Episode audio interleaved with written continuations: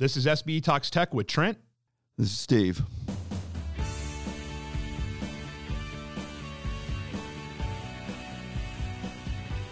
Hey, welcome to the SPE podcast. This week we have a interesting show. We hope it's interesting for you guys. It's kind of calling it a listicle of sorts. The JPT watch list for 2020. We came up with 10 things that you know, Steve and I are going to be looking out for in the next year. Um, Steve, how do you describe this list? I think What's it's your name kind, for it's kind of an experiment. We know we can't predict the future, but maybe a year from now, when we look back at what we talked about today, some of these story ideas we have, it'll amount to some significant stuff that happened to the year or not. you had five things and I had five things, and we're going to kind of alternate between things that we've been hearing in the last uh, several weeks that we know we're going to carry into next year, looking for papers, looking for people talking about these things at conferences. Or, or in my case, something I'm kind of working on now as a story, but I think it's going to keep popping up. It's our acronym of the year. It's SMEs. It's subject matter experts. Not a totally new concept, but it's all these people that kind of can work in between jobs so they can do digital, but they also know so much about drilling. They can be, be the one that helps them automate, works in marketing, works in business. And I, I guess it also it means a lot in terms of job security right now, and probably it's going to mean a lot in terms of making a lot of this digital stuff make sense in, in the oil field. So we're talking about subject matter experts here, and the industry's always had these guys, right? So what makes this unique for you going forward? I don't know if it's totally unique. It's just sort of the hot idea right now because digital is so important, and they need these people as the translators.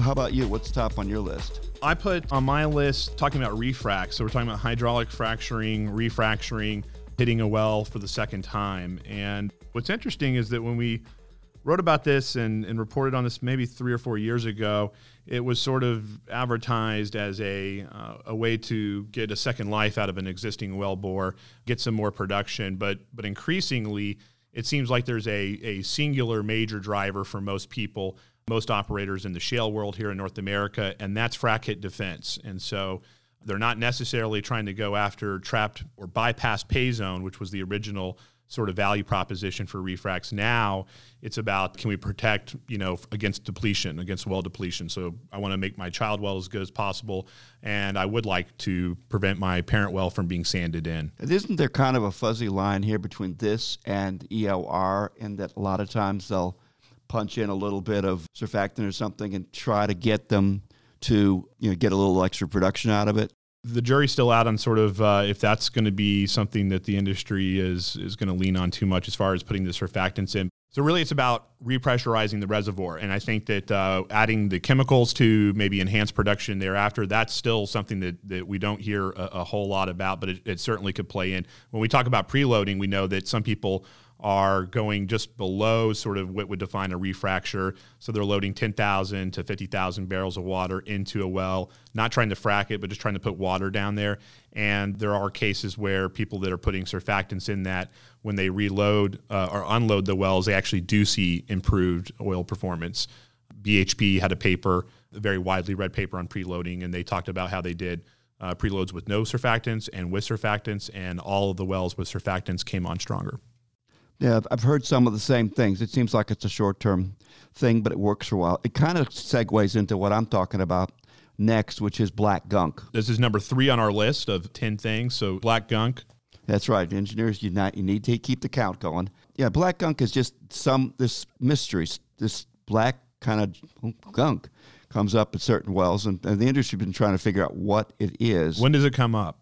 It comes up after, oftentimes after uh, fracturing during flowback, and they're seeing this stuff that looks like it's broken down chemicals of some sort or another. One theory that was offered at the URTeC in August was that it was a breakdown of the gels that they put in there. The Yeah, the cross-link gels. yeah, crosslink gels, or probably actually the friction, the high doses of friction reducers they put in. What's interesting to me is that there's other people looking at are the chemicals that are put in during drilling or fracturing causing damage to the fractures themselves? Is there an opportunity here? When they dig up fractured rock, it tends to be pretty dirty. And so perhaps there's a way that you can, either at the time you treat the well or afterwards, clean it up. And maybe that relates to that surfactant effect that people see. Yeah, yeah. No, I think it's interesting. Uh, we know that people are talking about sort of the chemical changes that are actually happening in the fractures over time. It totally makes sense though when you think about you know asphaltene buildups and paraffin buildups and and then obviously you're putting down sticky gels and sticky cross uh, friction reducer and it's gonna you know it's gonna gunk up. But we, we also seen i remember there was a case in canada in the montney shale i believe uh, with Canbriam an oil company up there independent that, that when they would have a frac hit and these were gas wells they would see black gunk come up in their production facilities. And that was very unexpected for that company yeah, it also shows another reason why these subject matter experts matter because all of a sudden engineers have to deal with stuff they don't want to deal with, which is chemistry. So let's get back to something they do want to deal with fracturing, which is uh, number four on the list. Yeah, so number four is split fracturing. So I have to admit, I was actually just at a completions conference, a two day event put on by some good folks from Calgary called Saga Wisdom. A lot of top experts there and, and big time SPE contributors as well. And one of the things that came up during a talk was split fracturing. We don't even know if that's actually the preferred nomenclature for this method, but basically, the word is that, that some operators in the Permian are working with service providers, pressure pumpers, to see if they can fracture two wells at once. So I don't want this to be confused with zipper fracturing, where you're alternating the wells really quickly uh, relatively quickly and fracking them, you know, stage after stage. This would be fracking two stages and two wells at the same time with the same pressure pumping fleet that's on the surface. So the gain for the operator is that you're able to move a lot faster. So this is a big efficiency gain if this works.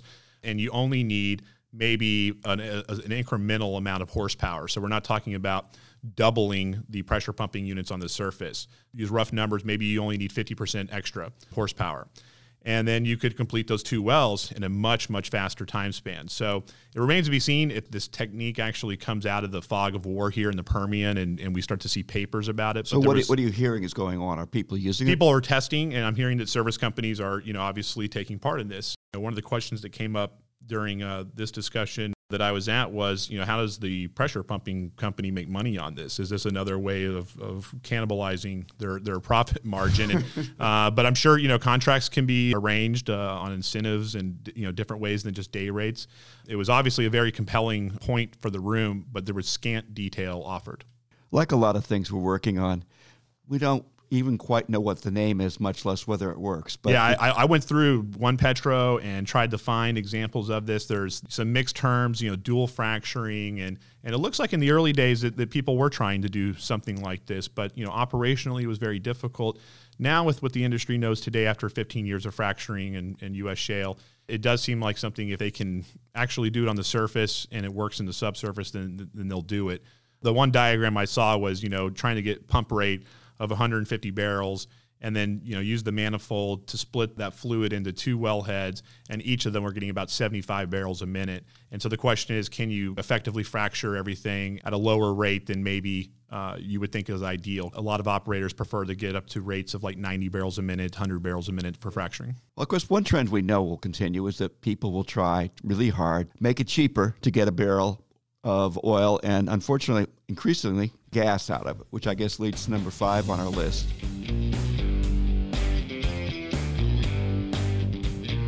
Number five is uh, gas surges. So, what are we talking about there? It kind of covers a, a, number of things, but mainly you're looking at it like the Permian's the prime example. All those flares are an example of the fact that the gas per well is rising. So, it's not just that you're finding areas like Alpine High, which were all gas, although that was a surprise for them, but as a wells age, the gas percentage is going up more than perhaps is expected.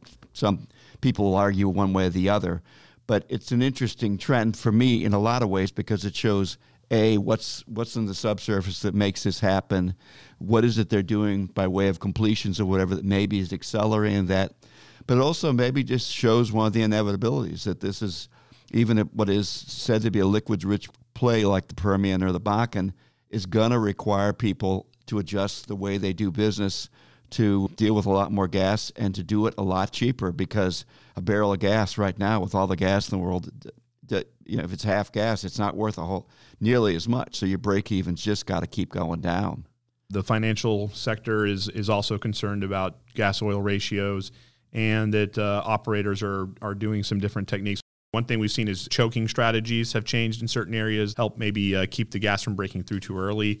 But the problem is uh, clearly pronounced. The I believe the Permian is now sort of the the leading associated gas producer, you know, in the United States, and uh, the flaring is attracting a lot of attention. Uh, it's also attracting a lot of new, new technologies. You know, I'm even looking into writing a little bit about what you can do with that gas as far as power generation. There's one company even turning that gas into power to make Bitcoin, and so there's a lot of ideas being thrown at the the arbitrage and the just the amount of gas that's being otherwise wasted. So yeah, Bitcoin. That's that's the future. It could be. We'll see. Of course, Bitcoin just took a massive fall this weekend, but uh, any ideas are, are welcome as far as uh, solving the gas flaring issue. For the people who drove down the value of gas to, to three cents or so per MCF in some places or less, I guess the Bitcoin is next. It could be. One Bitcoin is worth a lot of gas. Been thinking about them commas, money in the bag, yeah, money in the safe, yeah, money every day. So with that, we'll take a quick break. We're going to finish the next five items on our watch list here for 2020. But first, I wanted to tell everybody about membership renewal.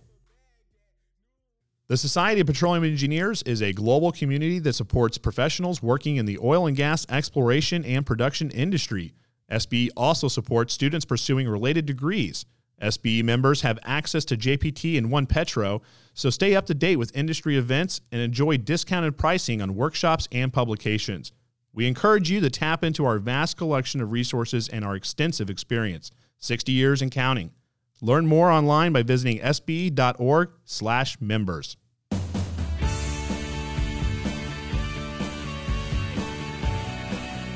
So number six on our watch list, Steve, is uh, this one's mine. I think Texas Two Step. What's new there? Because uh, you know I think that was invented a while ago. Yeah, it, there's you know like a lot of things in the oil field and, and the shale patch, what's old is new again. So the Texas two step, I describe it as a zipper frac within a zipper frac. And so what we're really talking about is if you have just three stages in a well, you're going to frac stage one, then you're going to go skip a stage and frac stage three, then you're going to come back and frac stage two. So why would you want to do this? Wait, but before you go through, which well is are you talking about? There's two wells here, right? No, this is one well. Okay. Yeah, I, I probably confused it with talking about zipper frac, which is a two well sequence yeah, yeah, process. You got me confused. But this is inside the same well bore. Yeah. To make it real clear, I have three stages. I frac the first, I frac the third, and I come back and frac the second. And the reason why you would want to do this is because there's a stress shadow in effect that's happening from stage one and stage three, and it's impacting the stress field inside what would be stage two. And so, to control fracture growth and to control fractures or prevent fractures from necessarily going backwards into the last, uh, the area of the last fracture, you can build this stress shadow and it will keep that fracture straighter. So, there's plenty of industry literature that suggests this actually improves well performance. The problem is going forwards and backwards inside the same well is operationally a challenge. There's been a couple of technologies developed to make it easier, um, but this is still something that would add time to the operation. And right now, time is money. And so people are uh, not wholeheartedly in support of this. But like I said last week at a conference in Florida, it was a very interesting topic that had a lot of people thinking about how to really optimize the breakdown process. Was there a production payoff that got them excited? Yeah, it, there was a there was a case study. I don't have the details imprinted into my brain yet, but there was a case study from Lukoil in Russia that did it. I believe it was it was over hundred wells in this case, and they actually saw a really good performance uplift in the wells. Now the problem was for them again. It goes back to operations. It was just not efficient enough to justify the extra cost on the uh, surface side for the gains being made down below. But a company called NCS Multistage up in up in Calgary has developed a technology that would assist people. It was essentially they call it a shuttle frac. It's a, a tool that can go into the well and allow you to sequence the fractures. So another term for the Texas two step is out of sequence fracturing. Yeah. And that's sort of maybe the more the more technical term here. But again, it, it's it's time consuming process, but it looks like the geomechanics support the method. So, anyways, I'm going to be looking for that. I think that uh, it might be a tall order for the shale patch right now, but maybe we'll start seeing people figure this one out.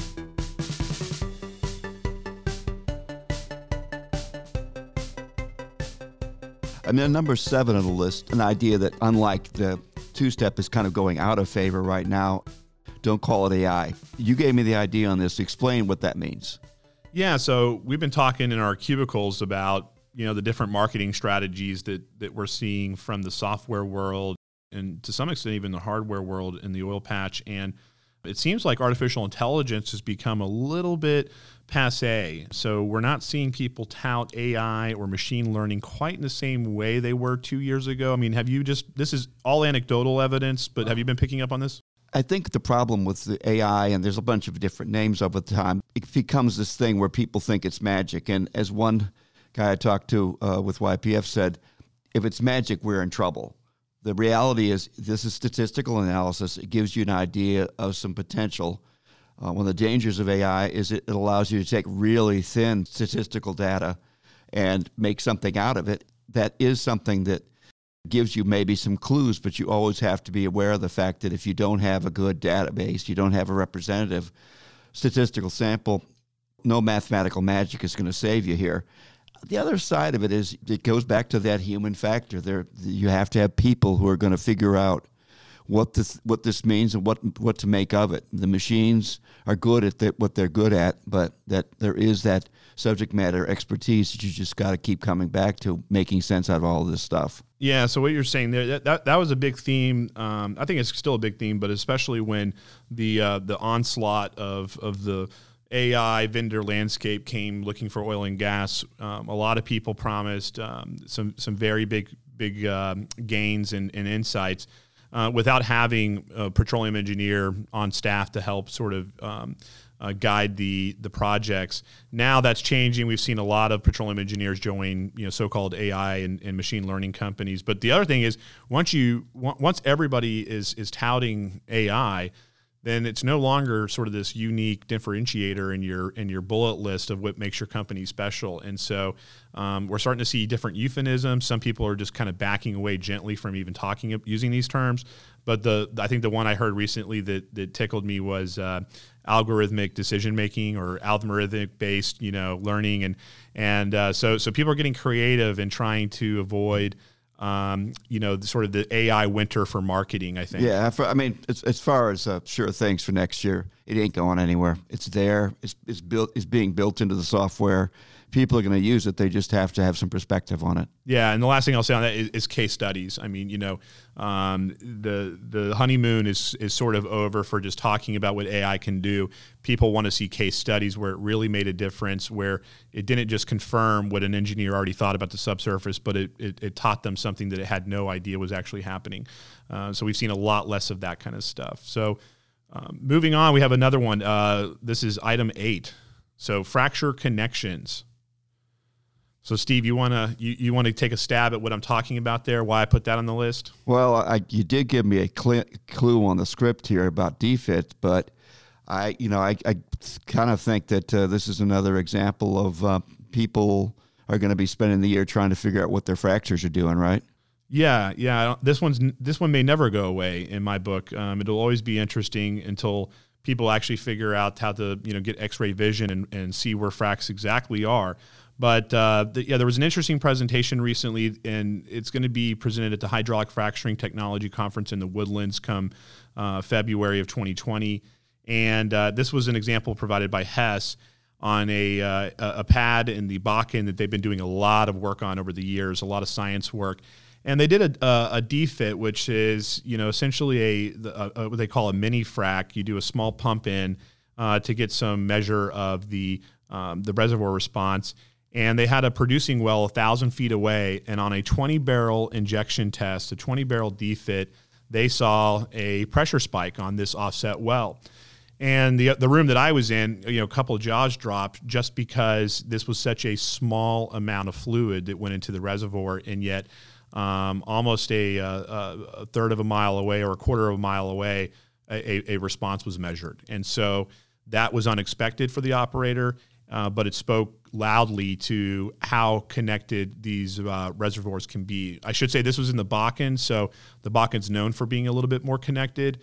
Uh, but nonetheless, I, I, I, think that people, um, engineers in the la- 10 years ago, would have said that something like that should be impossible. Well, and the, the, the other thing that's interesting to me about it is that there's a paper I've got or story coming out, I should say, in the December issue about the going back to the Conoco testing uh, project down in the in the Eagleford, and they did an incredible amount of work on pressure testing and looking at where the fracks go. And the two things I was left with was one is, as as uh, Kevin Raterman, the, the, the head on that ch- test said, you know, nature does what it does. Nobody's trying to, nobody seems to understand how to control where fracks go. You you just put the pressure in and you, you hope for the best. And the other thing is that uh, there, there's such a large level of just unpredictability about the whole thing. Yeah, and I'll give a plug for that story covering Raterman's work. Um, it's going to be the, actually the cover story for the next JPT, which will be on uh, issued on December first, and so you can go read it online or in print at that point. But what was interesting is I'm sitting home, I'm sitting at home on Twitter, and uh, following you know a bunch of you know oil and gas people, and one of them retweets a uh, a link from the ConocoPhillips investor presentation. I think it was given a week ago, and in that presentation, about two hours in, they actually mention uh, this exact research, and they say that you know they've they've sort of made a, uh, a breakthrough in understanding how you know the fractures uh, are formed in the in the Eagleford, and also you know that, that not all fractures matter, and so they they boiled it down to sort of a um, how they were starting to look at spacing, but it was a really cool thing because you know we don't often don't see uh, that kind of research brought up to investors. So I thought that that was neat, and it was certainly packaged in a way that everybody could appreciate. Um, but this is the real deal uh, research. This wasn't just a uh, um, a quick talking point. So uh, so keep look look out for that article in about a week.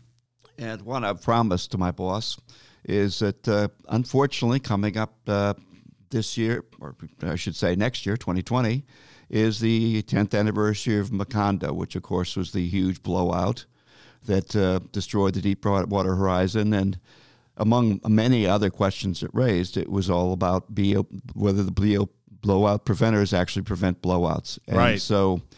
So this is number nine on our list, and you know what are you what, what are your thoughts uh, about the uh, the ten year anniversary as far as it concerns technology and specifically the BOP? Well, there's a story if someone is trying to put together a story, what strikes me is there's always people who come out with better ideas, interesting ideas about how to do things differently. Say, use explosives, very controlled military grade explosives to. Uh, Those are the best kind of explosives, right? Yeah, to excel. They have different names for them. Basically, the stuff that goes in airbags to cut cut stuff that's otherwise right. So this is like the uh, the the propellant, the uh, right. sort of like dry rocket fuel. Yeah, and all these things are very interesting ideas, but the, the, the, basic BOP has gotten the quality is better. There's a lot that's improved, but I'm trying to figure out whether it can cut things it could, couldn't cut and whether it is that much more reliable. And it's a tough industry to, to keep for, for innovation because no one's selling the stuff offshore. So it's a very slow moving kind of industry that way and, and one that people aren't thrilled to talk about, think, frankly. Right. Well, just like the offshore rig market, the offshore, you know, giant BOP market's also shrunk, right? And uh, you don't, you don't, you can tie it directly to how many rigs there are out there. The world really doesn't need any new BOPs but maybe they need new technology. I mean, you know, Transocean's, you know, the stuff you're talking about uh, with the uh, the propellant, Transocean's, and you know, has has uh, taken a leap there and is a first mover in that that department. But it also helps make the uh, the the BOP smaller, right? So there are yeah. some costs. There are some ways to reduce cost there. Yeah, I mean, you, you, we always look at. It always seems like research and technology changes so slowly, but the world eventually change. And um, in terms of that change, what about you? You you heard about something that seems like maybe it's a little closer in the future, right? Yeah. So we have number ten on our list. This is the final item on our list. But before that, I, I want to just uh, remind everybody that you can sign up for the JPT newsletter on our website. This is sent out every week. It has industry updates. Uh, we also have an unconventional newsletter that's sent out every, every month. And this has our top stories on shale developments and links to technical papers that have been handpicked by some of the sector's top experts. So those are two really good free newsletters that you can go sign up for now. We know you all get too much email, but this is email worth getting. New mail notification. So yeah, number ten on our list, the final item here is. Uh, is a new pressure diagnostic that I saw again at this uh, two day event uh, in Florida last week. and uh, it came from Devon. And so we've been talking a lot about uh, the possibilities of real time fracturing, what that really means. There's about three different definitions for it. Um, and also for, for cheap diagnostics. And so, what's this one do? Is pretty interesting. And so, first, I'll, I'll sort of build you a pyramid of, of what people are using to see fracs, to understand fracs. And so, at the very top, you'll have things like microseismic, whether that's uh, a surface array or in a borehole. And then in the middle, you can have you know some some other things. You'll have uh, you know still still at the top of the list, you're having fiber optics, but we're starting to see some electromagnetic mapping come in from from deep imaging. And then again at the bottom, at the base is um, is pressure monitoring. So that can be a, a wellhead or a downhole gauge. These are relatively affordable, even though they're still not used on, on in every well. So what Devon's doing is is uh, sort of a variant of what we've seen with offset pressure monitoring, except they're using a sealed well bore. So this is a well bore that has been drilled and cased but not fractured. So there's no perforations allowing uh, leak off into the reservoir. This is on the pad, and so what they're doing is they're measuring uh, frac communication, frac driven interactions, aka frac hits. And every time this sealed well bore um, gets pinged by a frac hit, they will pick it up on the surface with a gauge. They're looking for very, very minor uh, increases in PSI, maybe one or two PSI increases here. And, and why that's important is because they're trying to track something called vol- volume to first response. They want to know how much fluid did we have to put in the ground to see a response on an offset well. And that gives them, you know, not not true fracture geometry, but it tells them how fast the fractures are moving, where they're going. It's kind of, it's kind of like is the wave going to hit you hard, or is is it just kind of just petering out on the on the on the shore. They're not looking for magnitude here as as as much as far as I can tell. What they're looking for is a reaction. And that reaction is what they need most because that tells them my fracture's there. My fracture is at that well. So now I know how far away it is, how long it took there, and like I said, for them, most importantly, how much how much uh, fluid. So the trick is what they're trying to pull off with with this is that volume to first response. They want to make sure that they get as much fluid into the well uh, or into the, the reservoir matrix as possible without seeing that response. And if it takes 45 minutes to see that first response on the next stage, they want to see if they can get it stretch that to an hour. And uh, what's interesting, what's really, really fascinating about this, and I think what impressed a lot of people as this presentation was given, was that the data lines up almost perfectly with what you would see from a very, very expensive fiber optic cable. Um, so temporary uh, wireline deployed fiber optic cables are like 100,000, permanent installs are a million. This is using a pressure gauge that might cost on the order of $10,000. So what's I mean obviously it's cheap and that's a good thing, but what's the bottom line here? Is is that slow is that longer, slower or the, the longer time between when it's pumped and when it, it's felt mean it's less intense? Yeah, so the, the goal is the the longer it takes for you to see a response, um, correlates to how much fluid you're putting in there. And that's what you want. You want you want to see. You know you're going to see a response. I think in, in today's uh, infill drilling scenarios where you have wells that are you know on one extreme 250 feet apart. You know a lot of people are still sticking with 600 feet, 500 feet distances. At those distances, you're almost you're still guaranteed to see a fracture hit. Yeah. So so the, the thing is you want to know when it's coming and then you know how much fluid that reservoir can take before you start seeing too much uh, interference. And if you can slow down pump rates and still get all that fluid that you really wanted in there, then that's then that's a great thing. Um, but if you are seeing you know instantaneous connections or you're having with this this volume to first response if that that time is too short then you know you're running into problems with your reservoir so you want to delay delay delay uh, how long these fractures take to get to the other well so it's an example um, of where frac hits aren't necessarily a bad thing, and that it's you know to kind of borrow Stanley Kubrick here. Um, it, it's kind of how I learned how to you know stop fearing frac hits and start loving them because now they're telling me a lot about the reservoir. Right, and, and also uh, in terms of telling, uh, the other thing that disconnects and why this particular one matters so much is it's part of this larger trend that we're going to be following, which is what are uh, cheaper, more effective diagnostics. And then there's a related trend that uh, Trent has sworn off talking about for a while because he's talked about it so much, but it's a really important one, which is how does the industry then react to it? How do you make sense of this data quickly and build um, fracturing systems that will be able to adjust uh, as they go? And I guess an understanding too of which things you can, bo- which variables you can boil it down to so that you can create systems that are practical in a, a very uh, big industrial setting. Yeah, so I said it without saying it, which is what, what Devon's working on is a has a direct avenue to real time fracturing. I mean, just the idea if you're going to see uh, pressure hits on on a monitor well and then try to delay that response, well, that's that's real time fracturing. That's at least one definition of it. So, um, so yeah, that, that's a topic that uh, we're trying to sort of uh, figure out uh, where these best case studies are. This one from Devon is certainly going to catch a lot of eyeballs.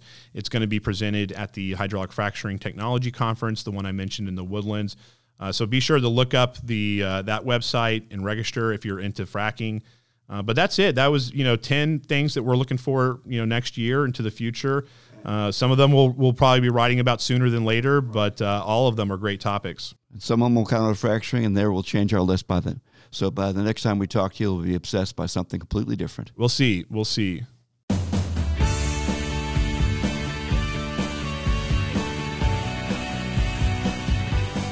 Hey, thanks for listening. We want to keep the conversation going, so please use the hashtag SPE podcast on all your social media channels. Reach out to us, send in your comments, and use your podcast platform to leave us reviews. We really want to hear from you guys. And of course, we also want you to read JPT online and in print, so make sure to bookmark us and check in for new content. I'm Trent. I'm Steve. And we'll see you next time. Bye. SPE Podcast is powered by the Society of Petroleum Engineers, the largest individual member organization serving managers, engineers, scientists, and other professionals worldwide in the upstream segment of the oil and gas industry. Learn more at spe.org.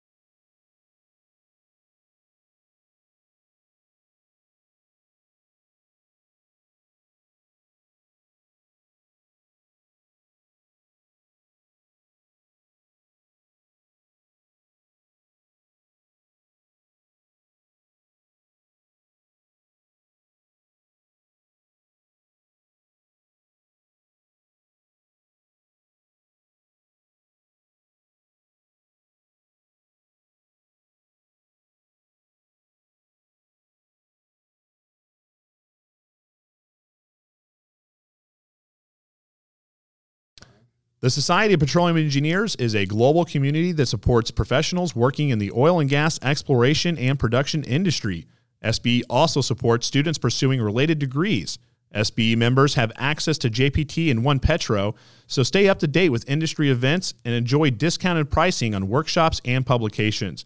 We encourage you to tap into our vast collection of resources and our extensive experience, 60 years and counting. Learn more online by visiting spe.org/members.